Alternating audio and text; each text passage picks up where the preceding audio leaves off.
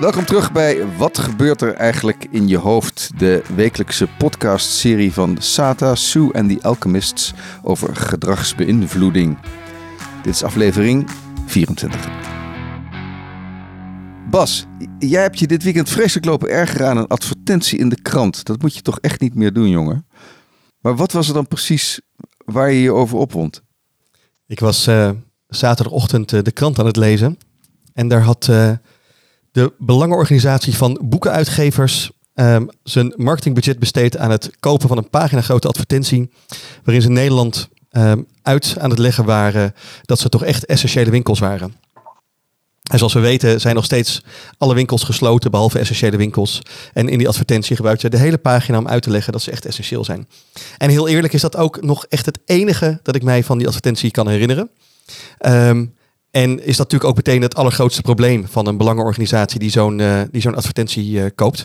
En misschien mag ik dat even uitleggen. Ja, want wat is daar dan mis mee? Om te beginnen denk ik dat de mensen die die advertentie gekocht hebben, uh, de marketingmensen van die organisatie en de directeur die heel erg lobbyt in Den Haag, een fantastische zaterdag gehad heeft.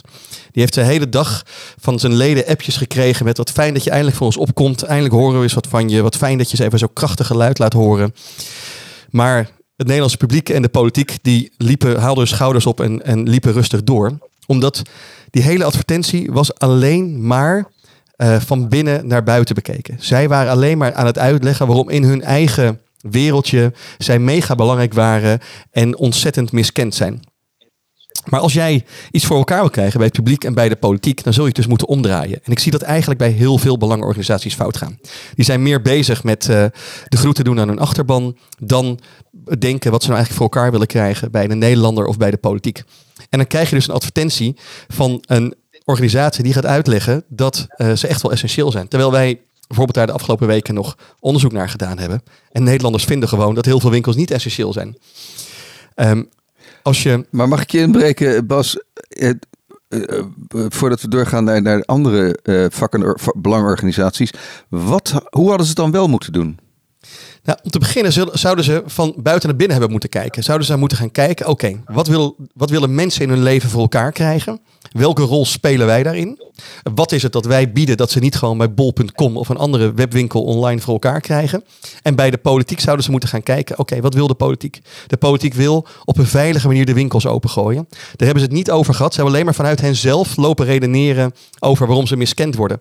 En als je bij mensen iets voor elkaar wil krijgen, zul je moeten starten met beginnen bij hun belevingswereld.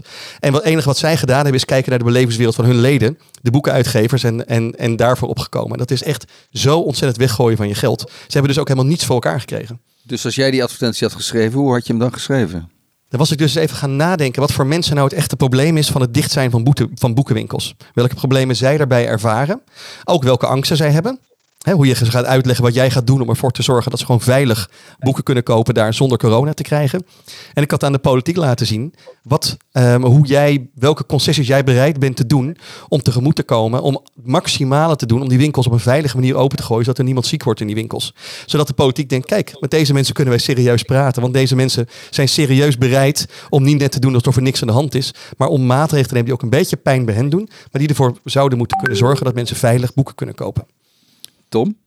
Ja, ik denk dat dat de allermoeilijkste, um, uh, bij wijze van spreken, um, uh, herprogrammeren is die je moet doen in je hoofd wanneer dat je bezig bent met professionele beïnvloeding of gedragsverandering. En dat is de kunst van, eigenlijk, eigenlijk, de kunst van binnenste buiten denken. Ik zeg altijd, beïnvloeding is eigenlijk veel meer judo dan karate. Dus we denken altijd dat we moeten karate-trappen uitdelen. En hoe harder de karate-trap, uiteindelijk uh, zal, zal, zullen ze wel breken als ze maar hard genoeg trappen. Wel, niemand, niemand is ooit van gedrag veranderd of van opvatting veranderd door het er gewoon te proberen door te beuken. Um, en, maar judo is een heel andere sport. Judo probeert eigenlijk op een heel slimme manier gebruik te maken van um, uh, de, de kracht die een ander gebruikt. Met andere woorden, als je weet wat die ander nodig heeft, als je weet wat die, wat die moet doen om succesvol te zijn, als je weet wat die van wakker van ligt, zoals de politiek, en je gaat je boodschap daarop gaan afstemmen, dan heb je gewoon veel meer kans dat er naar je geluisterd wordt. Omdat mensen onbewust dan denken van, oh, wacht eens even, jij zit in de wedstrijd om mij te helpen Dus dan wil ik jou ook helpen. En dat is precies wat er nu met die branchevereniging misgaat. Had zij een boodschap veel meer, eh, laten we zeggen, verbale judo gepleegd, dan, uh, dan, dan was de nummer één vraag, of de nummer één boodschap in dat, uh, in dat, in dat grandartikel geweest, beste politiek, laat ons jou helpen om jouw doel te realiseren om COVID uiteindelijk te verslaan op een manier waarop dat ook de economie overeind blijft. Dit is wat we gaan doen om jou te helpen. Ik denk dat het allerschijnste voorbeeld van de afgelopen maanden Koninklijke Horeca Nederland is. Die, je moet je even voorstellen, stel ik wil iets van iemand bij Koninklijke Horeca Nederland. En wat ga ik doen? Ik ga er, ga naartoe en ga zeggen, jij snapt er geen zak van. Wat je hier aan het doen bent. Jij denkt dat je werk goed doet, maar je, je bent alleen maar bezig met de vieze, vies drank weggeven, veel te hoge prijzen rekenen. Het stinkt hier ook nog. Wat denk je dat die man dan tegen mij zegt? Die zegt, joh, sluit je even lekker achteraan de rij. Ik heb er even geen zin in. Wat doen zij bij de politiek? Precies hetzelfde. Ze gaan op het vakterrein van de politiek zeggen dat ze niet van de cijfers snappen, dat ze corona niet snappen, dat ze de wereld niet snappen. Oh ja, maar of ze wel eventjes tegemoet willen komen. Dat is natuurlijk hoe het niet werkt. Dus, dus dat zie je constant. Dat gesprekken in de media, uh, uh, de dingen die ze schrijven, een soort openbare therapiesessies worden. In plaats van dat ze bezig zijn met dingen voor elkaar krijgen. Ze zijn de hele tijd alleen maar bezig met de groeten doen aan hun achterban in plaats van dingen voor elkaar krijgen. Je ziet dat ze zich bemoeien met onderwerpen waar ze niets van weten. Dus ze gaan over corona praten.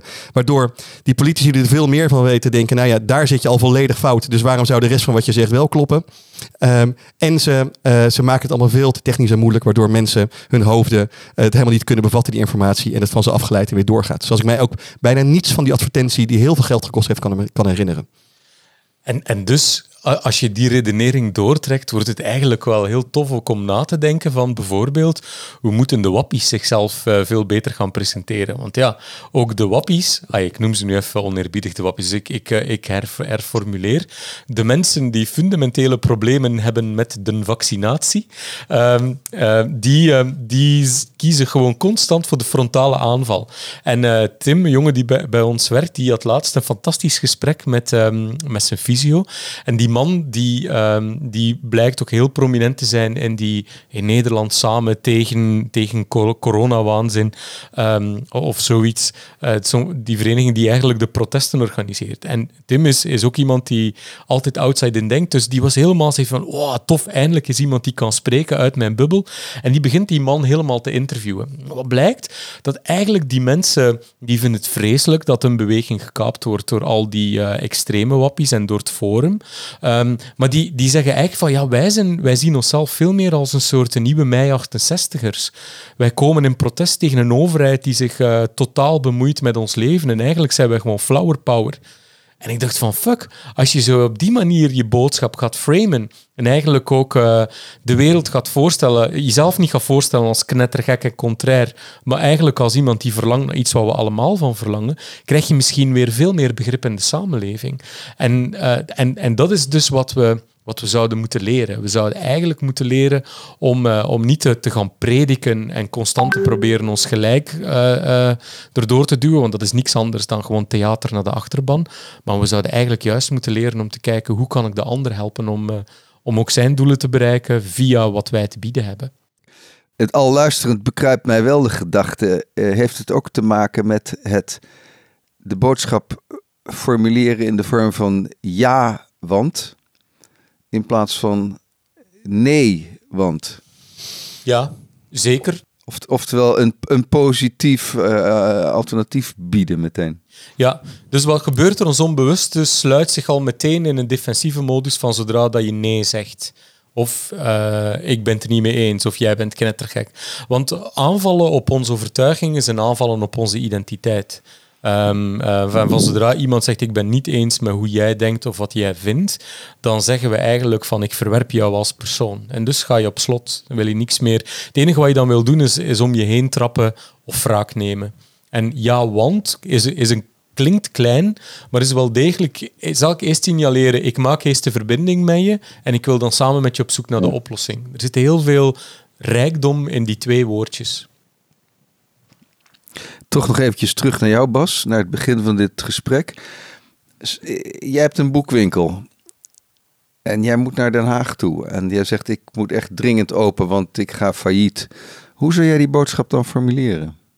Ik zou, naar, ik zou gaan nadenken over wat die politicus nodig heeft. En die politicus wil zorgen dat Nederland doordraait, de economie draait, dat het uh, qua ziekte binnen de klauwen blijft. Dus dat de zorg het kan hebben dat de mensen niet doodgaan. Dus ik zou naar die man toe gaan.